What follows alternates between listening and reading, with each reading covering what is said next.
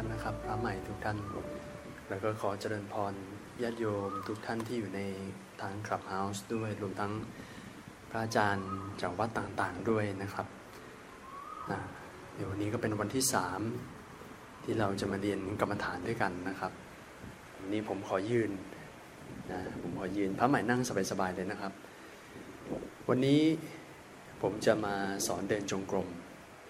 นะฮะซึ่งจริงๆแล้ว ตั้งใจไว้อยู่แล้ว แต่ก็มีเพื่อนพระของเราได้ปารบไว้ตั้งแต่เมื่อวานแล้วด้วยว่า อยากให้พระอาจารย์สอนเดินจงกรมนะครับ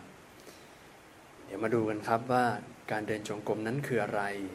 แล้วเดินอย่างไรนะครับ อันดับแรกเนี่ยเรามาทำความเข้าใจ การเดินจงกรมก่อน ว่าการเดินจงกรมนั้นหมายความว่าอะไรนะครับ การเดินจงกรมนั้นง่าย ๆเลยฮะ คือเดินอย่างมีสตินั่นเอง ไม่มีอะไรซับซ้อนเลยท่าน คือหลักคำสอนพระพุทธศาสนาหลายๆอย่างเนี่ย ถ้าเกิดเราเข้าใจทำความเข้าใจดี ๆ แล้วเนี่ย มันจะเป็นอะไรที่ง่ายทุกอย่าง ไม่ซับซ้อน ง่ายตรงไปตรงมา มันยากตรงที่มันตรงไปตรงมาเนี่ยนะฮะ คือมันใกล้เคียงกับความเป็นธรรมชาติง่าย ๆ เนี่ย คือบางทีความคิดของเราเนี่ยมันก็จะซับซ้อนมากกว่าความเป็นจริงถูกไหมฮะธรรมชาตินะครับ เหมือนอย่างที่เราได้พูดถึงเมื่อวานเนี่ยครับ ที่พระพุทธเจ้าท่านได้ตรัสบอกว่า นั่งตั้งกายตรงดำรงสติเฉพาะหน้าเนี่ยมันเป็นอะไรที่สั้นๆ แต่บางทีเราอาจจะไม่เข้าใจเนอะเราอาจจะคิดไปไกลว่าต้องเอาสติไปอยู่กับอะไรล่ะ ถึงจะเรียกว่าเฉพาะหน้าอย่างเนี้ย นะฮะการเดินจงกรมก็เช่นกันครับ การเดินจงกรมคือการเดินอย่างไรก็ได้ ให้มีสติ รู้ตัวว่ากำลังเดินอยู่ แค่รู้ตัวว่ากำลังเดินอยู่ พอแล้วนะครับ คือการเดินเนี่ยถือว่าคืออยู่ในหมวดของการดูกายนะฮะการเจริญสติ ก็คือความไม่เผลอตัว ความระลึกได้ ความไม่ลืมไม่ลืมตัว สตินั้นเอาไปจดจ่อดูอะไร ดูได้หลายอย่างมากเลยยกตัวอย่างเช่น ดูกาย ดูเวทนา เวทนาหมายถึงความรู้สึก ความรู้สึกสุขทุกข์เป็นต้น ดูจิต ดูกิเลส ดูธรรมนะฮะส่วนอันนี้เดี๋ยว เอาไว้มีโอกาสเดี๋ยวค่อยไปพูดคุยกันต่อในในภายหน้านะครับ กลับมาที่เดินจงกรม มีสติ รู้ว่ากำลังเดินอยู่ ก็คือการที่เราเอาจิตของเราเนี่ยทำความรู้สึกตัวรับรู้อยู่กับการเดิน การที่เราจะรู้ว่าเรากำลังเดินอยู่นั้น มันมีแค่เวลาเดียวเท่านั้น เวลาในโลกนี้แบ่งได้เป็นสามประเภท เวลาประเภทแรกชื่อว่า อดีต เวลาที่สองเรียกว่า ปัจจุบัน เวลาที่สามเรียกว่าอนาคต เวลาอดีตและอนาคตนั้น เป็นช่วงเวลาที่ท่านไม่สามารถรู้การเดินของท่านได้ สมมติท่านนึกถึงภาพที่ท่านเดินอยู่ของเมื่อวาน การที่ท่านนึกภาพในขณะที่ท่านเดินเมื่อวานเนี่ย สมมุติว่าเรานึกว่าเมื่อวานเราเดินไปไหนบ้างเงี้ย รงนั้นท่านไม่ได้รับรู้อยู่กับการเดิน แต่ท่านรับรู้อยู่กับสัญญาความทรงจำที่เกี่ยวกับการเดินของเมื่อวาน มันเป็นเรื่องของความคิด มันเป็นเรื่องของใจที่มันกำลังทำงานดึงสัญญาความทรงจำในอดีต มาปรุงแต่งมานึกคิดกันอีกครั้งหนึ่ง มันเป็นเรื่องของใจทั้งหมด เพราะฉะนั้นการที่ท่านรู้ชัดเจนถึงการเดิน มันจะมีอยู่แค่เวลาเดียวเท่านั้น เดินนี่คือหมายถึงเดินจริง ๆ นะฮะ เดินจริง ๆ แบบที่ผมกำลังค่อย ๆ เดินอยู่เนี่ย การที่ผมจะรับรู้ถึงการเดินในขณะนี้ ผมจะต้องเอาจิตของผมอยู่เฉพาะเวลาเดียวเท่านั้น คือปัจจุบัน แล้วนี่ก็จะเป็นการตอบคำถามได้ เช่นกันว่า การเอาจิตของเรารับรู้อยู่กับสิ่งที่เราทำในขณะปัจจุบัน นั่นคือการตั้งสติเฉพาะหน้า สิ่งที่จะอยู่เฉพาะหน้าของเรานั้น มีแต่ความจริงที่อยู่ในปัจจุบันเท่านั้น เพราะฉะนั้นพูดง่ายๆอย่างนึงก็คือว่า การที่เรามีสติอยู่กับปัจจุบันเฉพาะหน้า มันคือการอยู่กับโลกแห่งความเป็นจริงนั่นเองตราบใดที่ท่านอยู่กับโลกแห่งความเป็นจริง ท่านจะไม่ทุกข์ใจครับ คนเรานั้นทุกข์เพราะว่ามักจะไปอยู่ในโลกของอดีตที่ผ่านมาแล้ว และไปอยู่ในโลกของอนาคต ที่เราอยากได้ อยากให้มันเป็น หรือว่าที่เรากลัวว่ามันจะเป็นหรือเปล่า กังวลว่ามันจะเกิดขึ้นหรือเปล่า เราจะทุกข์ใจไปกับแค่สองเวลาคืออดีตและอนาคต แต่ถ้าเกิดเรามีความสามารถในการดึงสติของเราให้กลับมาอยู่กับความเป็นจริง ในปัจจุบันได้ตลอดเวลาเนี่ยเราจะไม่ทุกข์กับอะไรเลยยกตัวอย่างเช่น ตอนนี้ท่านกำลังนั่งฟังผม มีเหตุอะไรที่ท่านต้องทุกข์ไหมฮะท่านควรจะสุขด้วยซ้ำไป ท่านควรจะมีความอิ่มใจมีความปราโมทจากการที่ได้ฟังธรรมะของพระพุทธองค์ ท่านควรจะมีความสุขจากลมเย็นๆ ท่านควรจะมีความสุขจากนกบางตัวที่กำลังร้อง ส่งเสียงร้องตามธรรมชาติ นี่คือช่วงเวลาที่เรามีความสุขที่สุด เป็นความสุขจากการที่ไม่ต้องปรุงแต่งจิต เป็นความสุขกับการที่ได้อยู่ความจริงในปัจจุบัน กลับมาที่อิริยาบถการเดิน อิริยาบถการเดินนั้นจะเป็นอุปกรณ์ในการที่ ดึงจิตของเราเนี่ยให้กลับมาอยู่กับปัจจุบันได้ดีที่สุดกรรมฐานหนึ่งเลย เพราะว่าอะไรเพราะว่าการเดินเนี่ย มันต้องมีความระมัดระวังในระดับหนึ่ง มันจะไม่เหมือนการนั่งสมาธิ การนั่งสมาธิความระมัดระวังในเรื่องของความปลอดภัย มันจะต่ำกว่าการเดิน เพราะว่าเรานั่งอยู่เฉยๆนี่ เรานั่งหลับตาอยู่เฉยๆ มันไม่มีอะไรที่เราจะต้องระมัดระวัง ไม่มีอะไรที่เราจะต้องสังเกตเป็นพิเศษ เราก็แค่นั่งเงียบๆดูกายดูใจไป สิ่งที่เป็นอันตรายสำหรับการนั่งก็มีแค่สองอย่างเท่านั้นหนึ่งก็คือ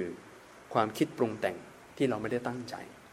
คือนั่งหลับตานั่งไปนั่งมาอ้าวใจลอยไปแล้ว คิดปรุงแต่งไปด้วยอำนาจของโลภกดหลง คิดแล้วสบายใจบ้าง ไม่สบายใจบ้าง ยิ้มคนเดียวบ้างใช่ไหมฮะอีกอันหนึ่งก็คือ ถ้าไม่คิดอันตรายของการนั่งอันนึงก็คือสบายไปเลย หลับนั่นเอง นั่งหลับสับประงกแต่คนเดินจงกรมจะมีปัญหาอยู่เรื่องเดียวก็คือ คิดฟุ้งซ่านแต่คนเดินจงกรมจะไม่หลับครับ เพราะว่าเราต้องระมัดระวัง เวลาเราเดินเนี่ย มันต่างจากการนั่งตรงที่ว่า เราต้องดูทาง เราต้องดูทางว่ามีอะไรมาขวางไหม เราเดินไปเนี่ยจะตกขอบศาลาหรือเปล่า เราเดินไปเนี่ยจะชนเสาหรือเปล่า มันจะมีภาวะความตื่นรู้ในลักษณะนี้อยู่ตลอดเวลา เพราะฉะนั้นคนเดินจงกรมไม่มีใครหลับฮะ ถ้าหลับก็เก่งแล้วฮะ เดินจงกรมแล้วหลับลงไปเลย หัวฟาดพื้นแล้วก็หลับน็อกไปเลยเนี่ย ผมไม่เคยเจอนะครับ อันนั้นก็เก่งเกิน ไม่รู้ว่าจะเรียกว่าเก่งเกินหรือเปล่านะฮะ ราะฉะนั้นการเดินจงกรมนี่คือกรรมฐานที่ จะเรียกว่ามีข้อดี มีข้อดีมากก็มันมีความมันมีความตื่นตัวได้ดี อย่างเช่น ถ้าเกิดท่านใดรู้สึกว่านั่งแล้วไม่ไหวมันง่วงทุกทีเลยพระอาจารย์ หลังเพนเนี่ยผมผมแพ้เวลานี้นะเวลาคาบแรกหลังเพนเนี่ยผมผมแพ้ทุกทีเลยนั่งทีไรก็หลับ ก็เดินสิครับ ถ้าท่านเดินแล้วท่านไม่หลับท่านเดินเลย เพราะว่าอะไร เพราะอิริยาบถการเดิน การยืน การนั่งการนอนสี่อิริยาบถใหญ่เนี่ยอยู่ในหมวดของกายอย่างที่ผมได้เกริ่นไว้ตอนแรก ยืนเดินนั่งนอนนั้น พระพุทธเจ้าท่านได้ตัดไว้ชัดเจนแล้วว่าเป็นอิริยาบถใหญ่สี่ข้อ เป็นการดูฐานกายเป็นหลัก อยู่เป็นหนึ่งในกรรมฐาน ในหมวดกายานุปัสนาสติปัฏฐาน ในสติปัฏฐานสี่พูดพูดง่าย ๆ คือเป็นเรื่องของการดูกายนะฮะ เดินรู้สึกตัว มันทำให้เราไม่หลับ แล้วมันจะทำให้เรานั้นมีความเพลิดเพลินในการปฏิบัติธรรมคนเราเนี่ยนั่งสมาธิไปนานๆเนี่ยยากเกินไป มนุษย์เราไม่ได้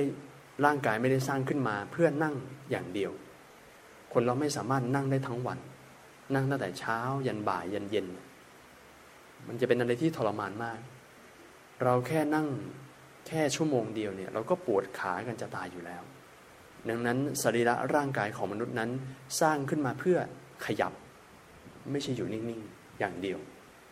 การขยับร่างกายที่ดีที่สุดเบสิกพื้นฐานของการมีชีวิต ตั้งแต่สมัยไหนสมัยไหนคือ ร่างกายมนุษย์สร้างมาเพื่อเดิน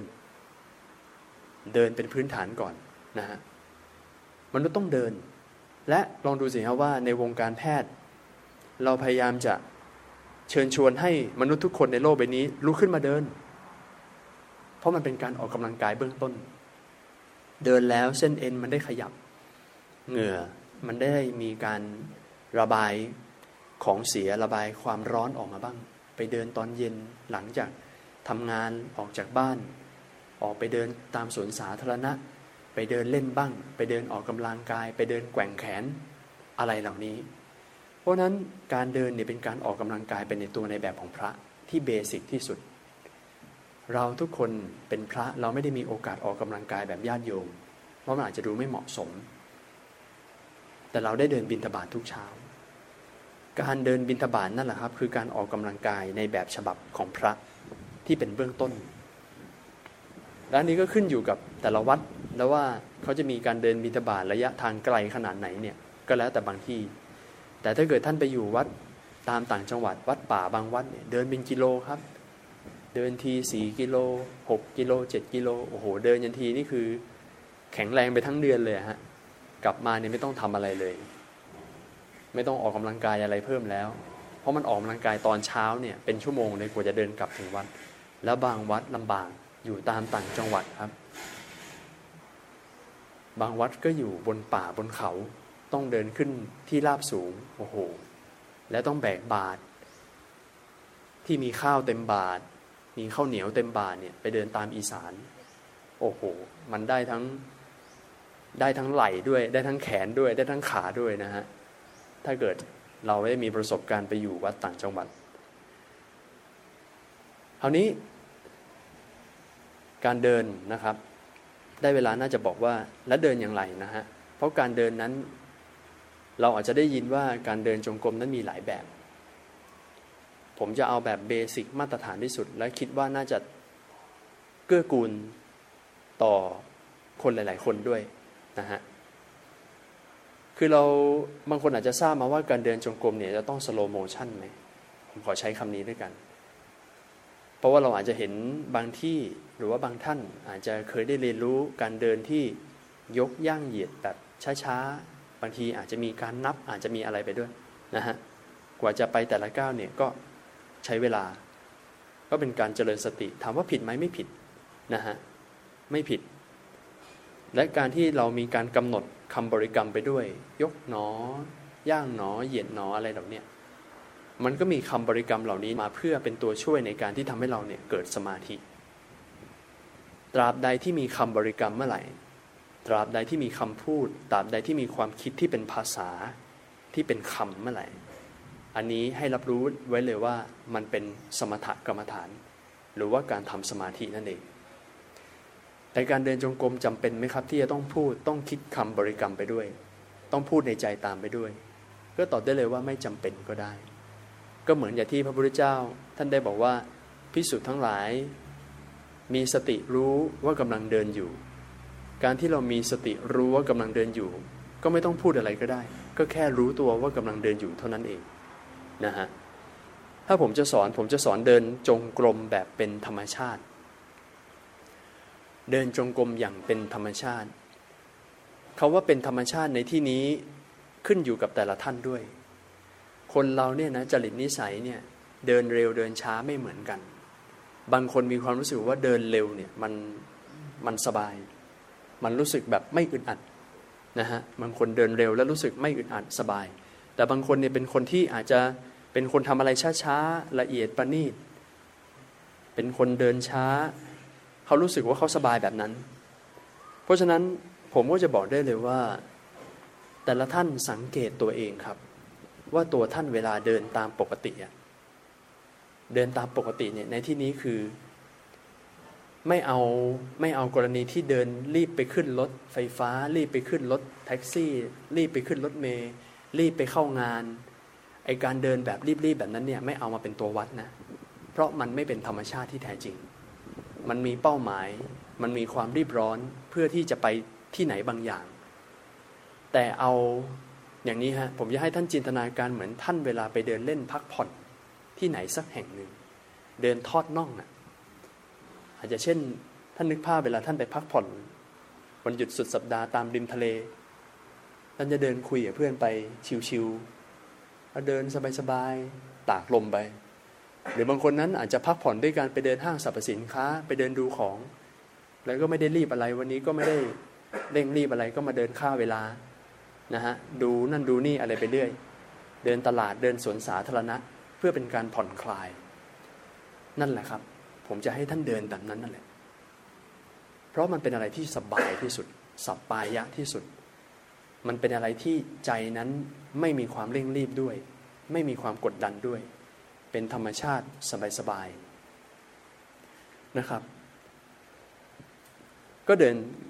เดินเป็นธรรมชาติสบายๆแล้วจะต้องตั้งท่าอะไรมาก ก็ไม่ต้องตั้งท่าอะไรมาก ก็เดินไปเลย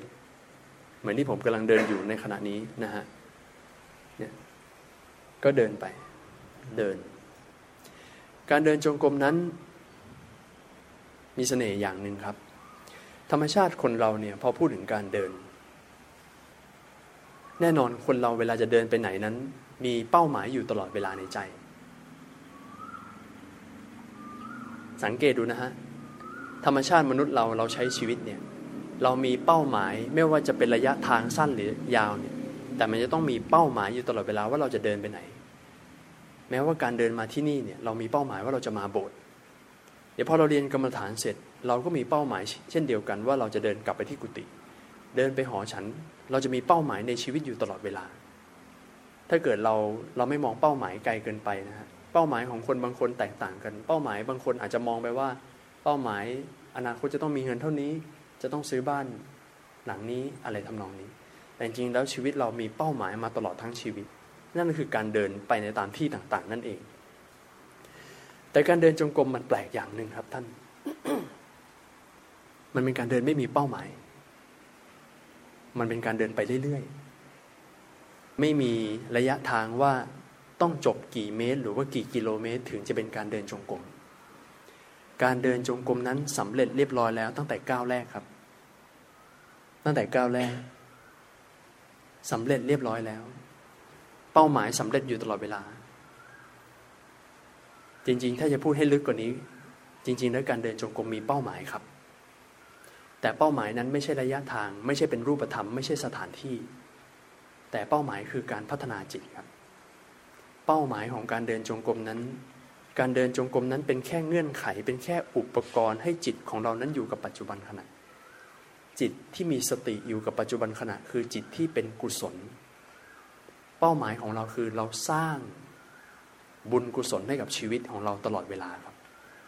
พัฒนาสติพัฒนาปัญญาอยู่ตลอดเวลา นั่นคือเป้าหมายที่แท้จริงของการเดินจงกรมเพราะนั้นการเดินจงกรมนั้นเป็นการเดินประเภทเดียวในโลกนี้ ที่เป้าหมายไม่ได้อยู่ที่เงินทอง ไม่ได้อยู่ที่สถานที่ แต่เป้าหมายนั้นอยู่ที่ใจของเรา การเดินจงกรมส่วนใหญ่แล้วเบสิกมาตรฐานเป็นเหมือนกันแทบทุกที่ทุกวัด นั่นคือการเดินกลับไปกลับมา ทางเดินจงกรมที่ดีที่สุดคือทางเดินที่เรียบไม่มีหลุมบ่อ ไม่มีเนิน ไม่มีสิ่งกีดขวาง เราไม่ต้องข้ามอะไรทั้งนั้น ไม่ต้องหลบอะไรทั้งนั้น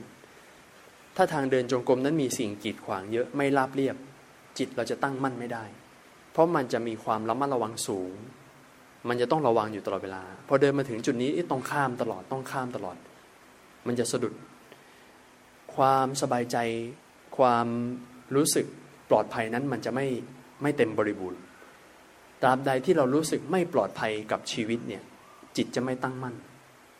เพราะนั้นอิริยาบถการนั่งก็ดี มันต้องนั่งแล้วรู้สึกปลอดภัย สัปปายะไม่มีอันตรายไม่มีสัตว์ มีพิษ ไม่มีคนชั่วอยู่แถวนี้อะไรทำนองเนี่ยการเดินก็เช่นกัน ถ้าเราเดินแล้วเรารู้สึกปลอดภัย จิตจะสามารถตั้งมั่นเป็นสมาธิได้ไปตลอด แล้วทำไมต้องเดินกลับไปกลับมา มันมีข้อแตกต่างแบบนี้ครับ การเดินกลับไปกลับมาเนี่ย มันมีความเป็นระเบียบ เวลาคนปฏิบัติธรรมร่วมกัน ท่านเนี่ยอยู่กันสิบสามท่านโอ้ถ้าเราไม่มีขอบเขตชัดเจนเป็นระเบียบเนี่ย เราจะเดินกันสเปะสปะ แล้วเราก็จะเดินเฉียวกันไปเฉียวกันมา เดี๋ยวชนกัน เดี๋ยวเดินมาจ้าเอ๋กันบ้างอา้าวมันสะดุดแล้วใช่ไหมมันวางใจไม่ได้ เพราะฉะนั้นคนเราก็เลยสร้าง ลู่เลนของตัวเองขึ้นมา เป็นของตัวเองไปเลยชัดเจน แล้วเลนใครเลนมันเดินกลับไปกลับมาในเลนของตนเอง เพราะนั้นเดี๋ยวพอเราเดินจงกรมเนี่ย ท่านจะไม่ต้องกังวลว่าท่านจะต้องไปชนใคร เพราะว่าก็นี่คือเลนผมอะขอให้ท่านไม่ต้องมายุ่งกับเลนผมถ้าผมไม่ยุ่งกับเลนท่านแค่นี้ก็พอแล้วเดินกลับไปกลับมานะฮะมันมีประโยชน์อย่างหนึ่งก็คือว่า การที่เราเดินทอดน่องไปเรื่อย ๆ โดยที่ ไม่มีการกลับไปกลับมา ถามว่าเดินแบบนั้นได้ไหมก็ได้เช่นกัน แต่มันมีโทษอยู่อย่างหนึ่งก็คือ การเดินไปเรื่อยเปื่อยโดยที่ ไปเรื่อยอะเดินไปเรื่อยอะเดินวนวัด เดินรอบวัดไปเรื่อยเนี่ย ใจของเรามันจะลอยไปที่อื่นง่าย มันเหมือนแบบออกมาเดินเล่นแล้วก็เดินคิดอะไรไปด้วย แต่เป้าหมายของการเดินจงกรมก็คือเราไม่ได้ต้องการมาเดินคิด แต่เราต้องการมาเดินรู้สึกตัวอยู่กับปัจจุบัน เพราะฉะนั้นการที่มีเลนเป็นของตัวเอง แล้วมีการเดินกลับไปกลับมามันมีประโยชน์ตรงนี้ครับท่าน คือพอมันมาสุดอยู่ฝั่งหนึ่งเนี่ย ขอให้ท่านหยุดยืนแป๊บหนึ่งก่อน การที่เราหยุดยืน มันคือการเอาสติเนี่ยแหละดึงกลับมาให้รู้สึกตัว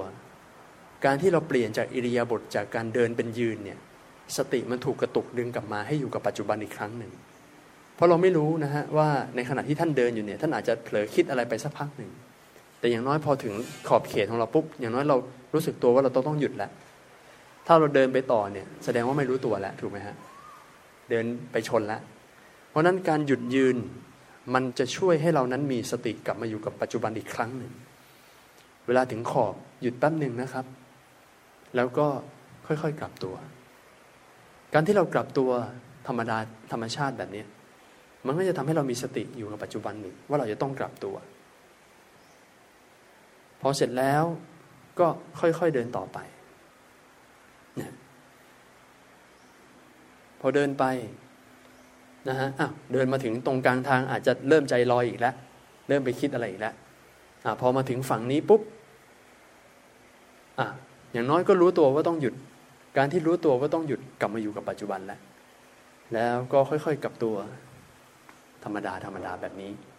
นะฮะกลับตัว ก็รู้ตัวอีก เดินหน้าต่อก็รู้ตัวอีกครั้งหนึ่งว่าต้องเดินต่อนะ เพราะฉะนั้นการเดินจงกรมกลับไปกลับมา มันจะเป็น infinity ไม่มีเป้าหมาย ว่ามันจะไปจบอยู่ที่กี่เมตรหรือกี่กิโลเมตร อยู่ที่ความพอใจของเรา ว่าเราอยากจะเดินแค่ไหน และการเดินจงกรมเดินไปแล้วครึ่งชั่วโมงหนึ่งชั่วโมง รู้สึกเมื่อย ก็เปลี่ยนอิริยาบถนั่ง ก็จบแล้ว นั่งกรรมฐานสามารถเดินกรรมฐานได้ต่อ คนที่ปฏิบัติธรรมโดยมีอิริยาบถเดินจงกรมและนั่งสมาธิสลับกันไปเนี่ยสามารถทำได้ตลอดทั้งวัน คนที่เขาเข้ากรรมฐานเจ็ดวันสิบวันยี่สิบวันสามสิบวันเป็นเดือนเดือนสามารถมีชีวิตอยู่เฉพาะอิริยาบถนี้ได้ตลอดทั้งวัน เดินบ้าง นั่งเก้าอี้บ้าง นั่งพื้นบ้าง ยืนบ้าง นอนบ้าง นอนราบอะไรอย่างเนี้ยเพราะฉะนั้นชีวิตของมนุษย์จะอยู่แค่สี่อิริยาบถใหญ่เท่านั้นนะครับ ก็สามารถดำรงชีวิตอยู่ได้ทุกวันแล้วนะอานิสงส์ของการเดินจงกรมพระพุทธเจ้าท่านได้ตัดไว้ในจังกรมสูตรในพระไตรปิฎกอานิสงส์ของการเดินจงกรมคือประโยชน์ ลพลอยได้ที่เราได้จากการเดินจงกรมมีทั้งหมด 5 ประการ ข้อแรก จะทำให้เป็นคนที่เดินทางไกลได้ดีนะฮะมีความแข็งแรงเดินทางไกลได้ดี ถ้าเราเดินบ่อยๆเนี่ยร่างกายเราจะแข็งแรงมีความคุ้นชิน จะไปไหนไกลๆเนี่ยสบายนะฮะข้อ 2 โรคภัยไข้เจ็บนั้น ห่างไกล ห่างไกลโรคภัยไข้เจ็บ เพราะการเดินอย่างที่บอกว่ามันเป็นการออกกำลังกายประเภทหนึ่งของมนุษย์ คนเดินเยอะๆ เดินบ่อยๆ เดินไปทำงาน เวลาจะไปไหนมาไหนเนี่ยฝึกเดินเยอะๆเนี่ยอายุจะยืนแข็งแรงนะฮะสามช่วยย่อยอาหาร เวลาหลังฉันเช้า เวลาหลังฉันเพลเนี่ยแหละคือช่วงเวลาที่ดีที่สุดที่เราจะเดินจงกรมเพราะมันจะทำให้เรารู้สึกสบายตัว ได้ย่อยด้วย ได้เดินย่อย เราคิดว่าเรามาเดินย่อยยังได้เลยท่านอาจจะไม่ต้องตั้งจิตแบบจริงจังมากก็ได้ว่าอุ๊ยจะเดินจงกรมแต่เราแค่คิดแค่ว่าเอ้ยฉันเสร็จแล้วโอ้นี่ฉันเยอะไปหน่อยกะไม่ถูกนะฮะเพิ่งฉันในบาทครั้งแรก ยังกะกับข้าวในบาทไม่ถูก โอ้กินแต่เต็มอิ่มเลยเอ้ยไปเดินย่อยซะหน่อย แล้วเราก็เอา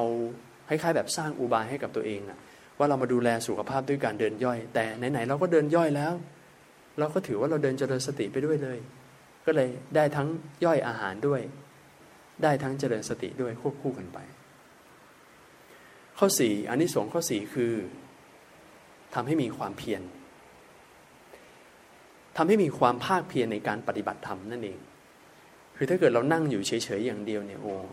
มันไม่ไหว แต่พอเรามีอิริยาบถทที่เรียกว่าการเดินมาผสมโรงด้วยเนี่ย มันจะทำให้เรารู้สึก เออ เปลี่ยนไปเดินบ้างดีกว่า แล้วก็ไปปฏิบัติธรรมต่อ มันจะทำให้เรามีกำลังใจ อยากจะปฏิบัติธรรมไปเยอะๆบ่อยๆนะฮะก็จะทำให้เราเกิดความภาคเพียรข้อสุดท้ายข้อที่ห้าสมาธิตั้งมั่นได้ดี การเดินจงกรมการเจริญสติด้วยการเดินจงกรมทำให้สมาธินั้นพัฒนา และตั้งมั่นได้ดี เดินแล้วสามารถใจสงบเป็นสมาธิได้ มีเหตุการณ์พระหลาย ๆ รูปที่เคยเล่าให้ฟัง ก็โอ้มีเหตุการณ์หลากหลาย อย่างเช่น เดินไปแล้วตัวมันเบามากเลย พอปีติมันเกิดขึ้นที่ใจมันมีความอิ่มใจ มันมีความสุข ตัวเบา เบาเหมือนตัวลอยเลย เดินได้ทั้งวันโดยที่ไม่หยุดพัก ซึ่งตัวเขาเองก็แปลกใจ เพราะว่าปกติแล้วเดินไปหนึ่งชั่วโมงสองชั่วโมงเนี่ยก็จะโอ้เมื่อยและไม่ไหวและต้องพัก แต่พอสมาธิมันลงล็อกปุ๊บเนี่ยโอ้โหจิตมันสงบ เกิดปีติสุขขึ้นมา ร่างกายเนี่ยมันจะหายจากโรคทุกอย่างเลยตอนนั้น มันจะอยู่มันจะแข็งแรงด้วยกำลังของจิต เกิดสมาธิ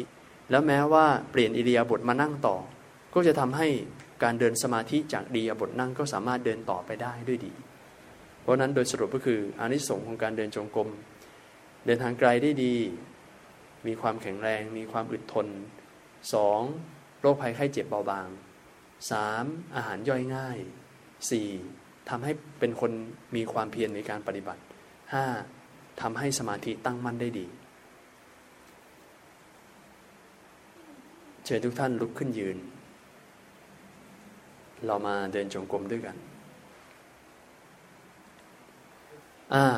เพิ่มเติมอีกอันหนึ่งเวลาเดินจงกรมจะเอามือไว้ตรงไหนดี ไว้ตรงไหนก็ได้ครับ เดินเอามือกุมไว้ข้างหน้าก็ได้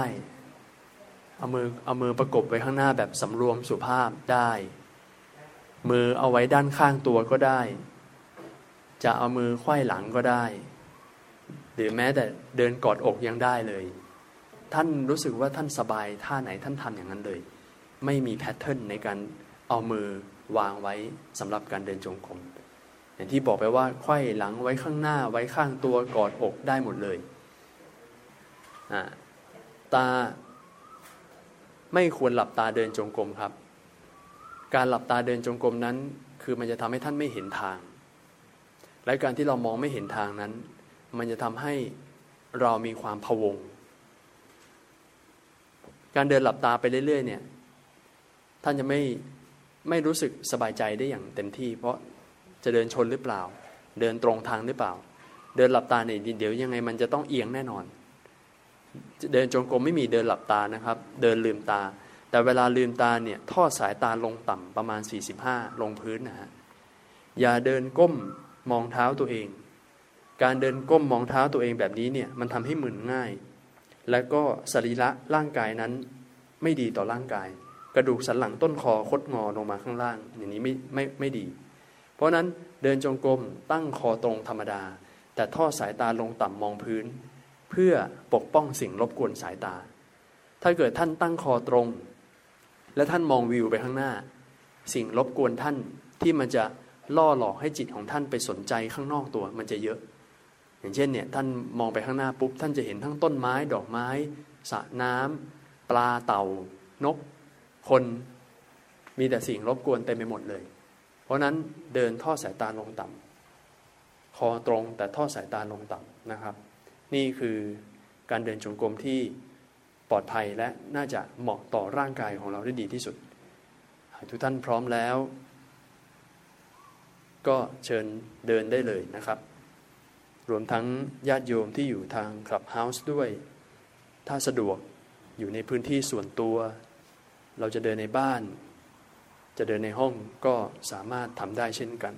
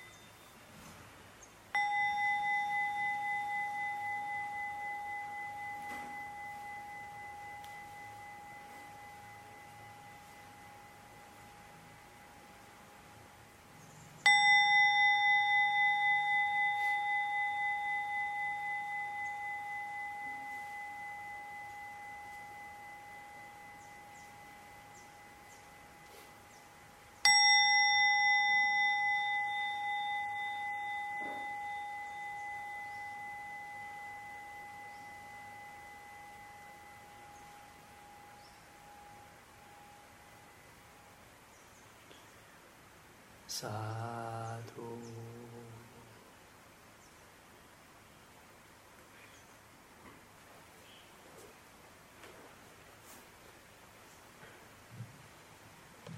ก็เดี๋ยวนั่งสบายๆสักครู่หนึ่งก่อนนะครับวันนี้ผมจะพูดเพิ่มเติม นิดเดียว ที่ที่บอกว่า ทำไมจะต้องเดินจงกรมแบบนี้ แบบเป็นธรรมชาติ ไม่จำเป็นต้องช้า slow motion บังคับร่างกายขนาดนั้นก็ได้ คืออย่างนี้ฮะ คือถ้าเกิดทุกท่านฝึกเดินจงกรมแบบ เดินตามความเร็วที่เป็นธรรมชาติของตนเองตามปกติเนี่ย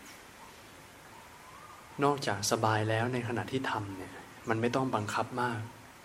มันไม่ต้องบังคับกาย ไม่ต้องบังคับจิตมาก เพราะถ้าเกิดการเดินแบบช้ามากจนเกินไปสำหรับบางคนเนี่ยอาจจะไม่เหมาะกับจริตของบางคน อึดอัดมันจะรู้สึก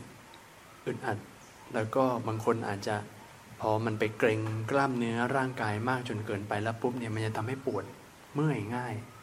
ปวดทั้งขาและปวดไปที่หลังด้วยนะครับ อีกข้อหนึ่งก็คืออย่างนี้ฮะ อันนี้ผมมองประโยชน์ในระยะยาวของคนคนนั้นด้วย ที่จะปฏิบัติแบบนี้ คืออย่างนี้ฮะท่านผมสมมุติท่านนึกภาพตามนะ สมมุติว่าท่านมาเรียน และท่านเดินจงกรมแบบ ช้าๆ แบบที่ในชีวิตท่านท่านไม่เคยทำอะเพราะมันจะเป็นอะไรที่เราไม่เคยทำอย่างนั้นในชีวิตปกติถูกไหม พอเวลาเราฝึกกรรมฐานทีไรแล้วเราเดินแบบนั้นจนชินนะมันเหมือนกับเราโปรแกรมโปรแกรมใจของตนเองไว้ว่า เวลาเดินจงกรมต้องเดินแบบนี้ ซึ่งมันไม่ใช่ธรรมชาติที่เราใช้ชีวิตอยู่ตามปกติ เพราะนั้นพอเราคนบางคนบางทีแบบไปแยกขาดออกจากกันระหว่างการปฏิบัติธรรม กับการมีสติในการดำรงชีวิตอะ นึกออกไหมฮะ คือพอเราชินกับการที่เราจะต้องเจริญสติจากการเดินท่านี้เท่านั้นเนี่ย พอท่านออกจากกรรมฐาน พอท่านออกจากคอร์สออกจากคลาสเรียนกรรมฐานแล้วปุ๊บเนี่ย ท่านไปใช้ชีวิตตามปกติ ท่านจะต้องไปเดินซื้อของเดินตลาดเดินขึ้นรถลงเรืออะไรทั้งหลายเนี่ย เราก็จะไม่รู้สึกว่าเราจะต้องเจริญสติ มันจะเดินทั่วไปดูของขาดสติส่งจิตออกนอก เดินคิดนั่นคิดนี่เดินเมาส์กับเพื่อนไปเรื่อยเปื่อย เพราะมันจะไม่ได้คุ้นชินว่าต้องเดินอย่างมีสตินะ แต่พอผมให้ทำแบบนี้แล้วปุ๊บประโยชน์ในระยะยาวก็คืออย่างนี้ครับว่า พอเราค่อยๆฝึกตนเรียนรู้ที่จะเจริญสติในรูปแบบปกติธรรมชาติที่มันใกล้เคียงกับตัวเราที่สุดอะพอท่านเดินไปตามความเร็ว ตามปกติแล้ว แต่ตอนนี้สิ่งที่ท่านได้กับได้เพิ่มมาคือการเจริญสติไปด้วย เราแค่เอาของเก่าที่เราใช้อยู่แล้วเนี่ยมาเพิ่มการเจริญสติรู้เนื้อรู้ตัวเข้าไปเท่านั้นเอง คราวนี้เนี่ยท่านพอท่านจบจากคอร์สกรรมฐาน พอท่านจบจากการปฏิบัติธรรมที่แบบเป็นรูปแบบตั้งใจแบบเนี้ยต่อไปเวลาท่านใช้ชีวิต เดี๋ยวต่อไปท่านเดินกับกุฏิหรือว่าท่านลาสีขาออกไปไปใช้ชีวิต ตามที่เคยเป็นมาเนี่ยถ้าเดินท่านก็เหมือนเดิมนั่นแหละ เดินขึ้นรถเดินไปไหนมาไหน แต่สิ่งที่ท่านจะได้ความคุ้นชินเพิ่มเข้าไปคือการเจริญสติไปด้วย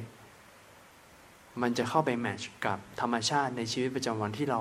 เป็นมาทั้งชีวิต นี่คือตัวประโยชน์ที่ทำไมผมถึงบอกให้เดิน แบบที่ท่านเดินอยู่แล้วในชีวิตนั่นแหละ แต่แค่เพิ่มการมีสติเข้าไป ไม่ต้องไปปรับเปลี่ยนอะไรกับร่างกายมาก แต่ทั้งหมดทั้งปวงให้เข้าใจตรงกันว่า ไม่มีแบบไหนผิด ทุกรูปแบบไม่ว่าจะสโลไม่ว่าจะปกติ ก็สามารถเจริญสติได้ทั้งหมด อันนี้คือเหตุผลที่อยากจะให้ฝึกแบบนี้นะครับ ให้คำถามเดียวตอนท้ายนิมนต์ครับ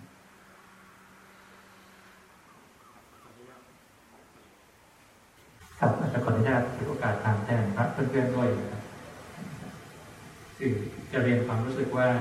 ไม่เคยเดินแบบนี้ หรือแม้เดินแบบช้าที่ท่านอาจารย์พูดเนี่ยกับผมก็เคยหัดเหมือนกันนะครับ แต่ความรู้สึกโดยส่วนตัวผมคือเดินแบบนี้มันจะสบายผ่อนคลายพวกผมเป็นคนที่ท่านอาจารย์ว่าเนี่ยนะครับคำถามคือในระหว่างที่เราเดินแบบนี้นะครับ แบบธรรมชาติเนี่ยจิตเรา จะต้องอยู่ที่ไหนไหมครับท่านอาจารย์คือ ต้องมีซ้ายขวาไหมหรือว่าขณะยืนสุดแล้วจะกลับท่านอาจารย์ช่วยกรุณาแนะนำดีมากเลย อันนี้คือประเด็นที่ผมมาลืมย้ำไปด้วยเหมือนกัน จิตเราไว้หลักๆเลย ถ้าจะไม่ผิดผมจะบอกแค่ว่า เดินก็แค่มีสติรู้ว่ากำลังเดินอยู่ คือดูเป็นภาพรวมดูเป็นภาพรวมของร่างกายเราทั่ว ๆ ตัวไปเลยว่าตอนนี้ฉันกำลังเดินอยู่แค่นั้นก็พอ การที่เรามีสติรู้ว่าเรากำลังเดินอยู่นั้น ถือว่าสติได้ยกขึ้นมาสังเกตกายเราเรียบร้อยแล้ว โดยที่ไม่ต้องเพ่งพุ่งความสนใจไปที่จุดใดจุดหนึ่งของร่างกาย มันกลายเป็นว่าเราดูร่างกายของเราเป็นภาพรวมไปด้วยกันเลย โดยที่ไม่ได้ไปปักหมุดไว้ตรงไหนเป็นพิเศษ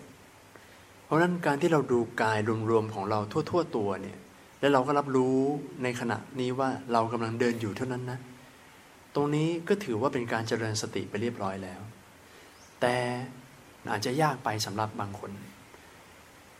อุปกรณ์ในตัวช่วยก็คือว่างั้นปักหมุดสักที่หนึ่งก็ได้ อย่างเช่น ในเมื่อการเดินเนี่ยมันมีอะไรให้เราสังเกตเยอะ มันมีการกระทบ มันมีการกระทบแข็ง กระทบพื้นแข็งแข็งท่านรู้สึกว่าโหเดินไปหน่อยเดียวใจก็ลอยแล้วเดินแบบที่พระอาจารย์ว่าเนี่ยให้ดู ให้รู้ว่าเดินอยู่เนี่ยโอ้โห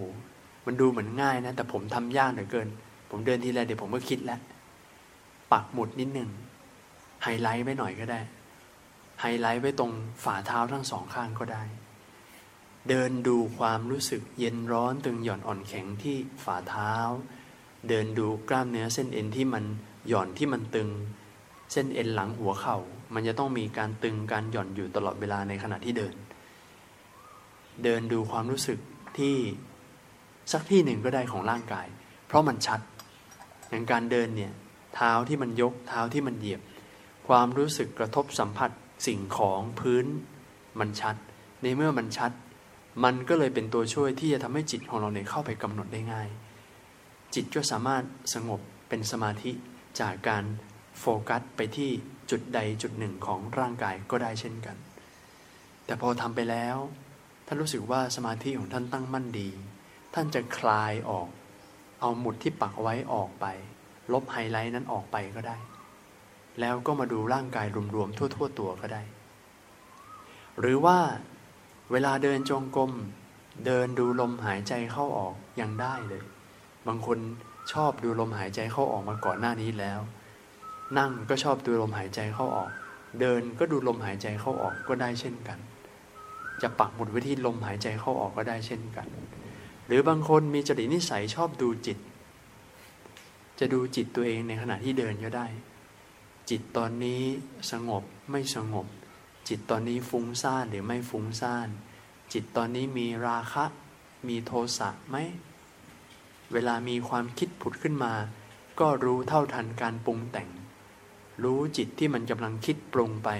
แล้วก็ดึงกลับมาอยู่ที่กายใหม่ ว่าโดยสรุปเวลาเดินจงกรมดูอะไรก็ได้ อิสระโอเพนเปิดกว้างสบาย เอาที่เราชอบ แสดงว่าการปฏิบัติธรรมมันไม่ยากเลย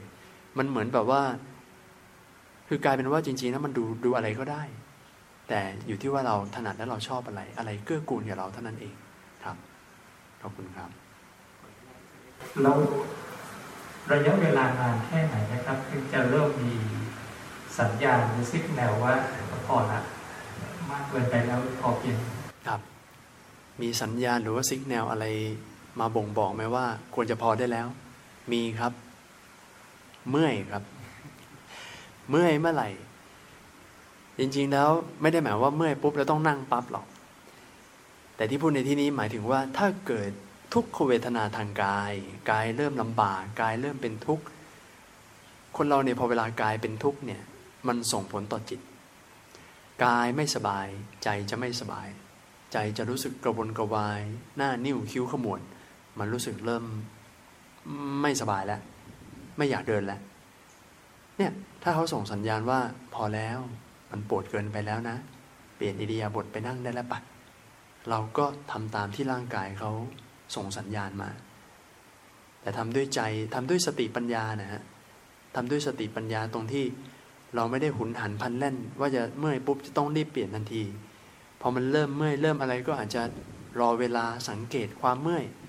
ดูทุกขเวทนาทางกายก็เป็นกรรมฐานอย่างหนึ่งได้เหมือนกัน บางคนเป็นสายแบบอาจจะสะสมอุปนิสัยวาสนาในการดูทุกขเวทนามาก่อนก็ได้ ดูทุกแล้วมันโอ้โหมันดื่มด่ามันดิ่งสงบ มันทนได้อะอะไรอย่างเนี้ยก็ดูไปได้ แต่บางคนนั้นมันไม่ไหว ก็เปลี่ยนท่าก็ไปนั่ง นั่นแหละฮะคือสัญญาณที่ตรงไปตรงมาที่สุดครับขอบคุณครับขอบคุณที่ถามแทนท่านอื่นด้วยนะฮะก็คิดว่าน่าจะพอสมควรเกี่ยวเวลาตอนนี้ก็บ่ายสองครึ่งเสร็จเสร็จแล้วเดี๋ยวต่อไปก็ไปเรียนวิชาธรรมะนะครับธรรมะสองนะครับโอเคก็วันนี้ก็พอแค่นี้ก่อนก็ขออนุโมทนาทุกท่านด้วย แล้วก็ขออนุโมทนาญาติโยม พระอาจารย์ทุกท่านที่อยู่ในคลับเฮาส์ด้วยนะครับ ก็ขอให้ทุกท่านนั้นได้มีความสุขความเจริญยิ่งขึ้นไป เดี๋ยวเรากราบพระพร้อมกัน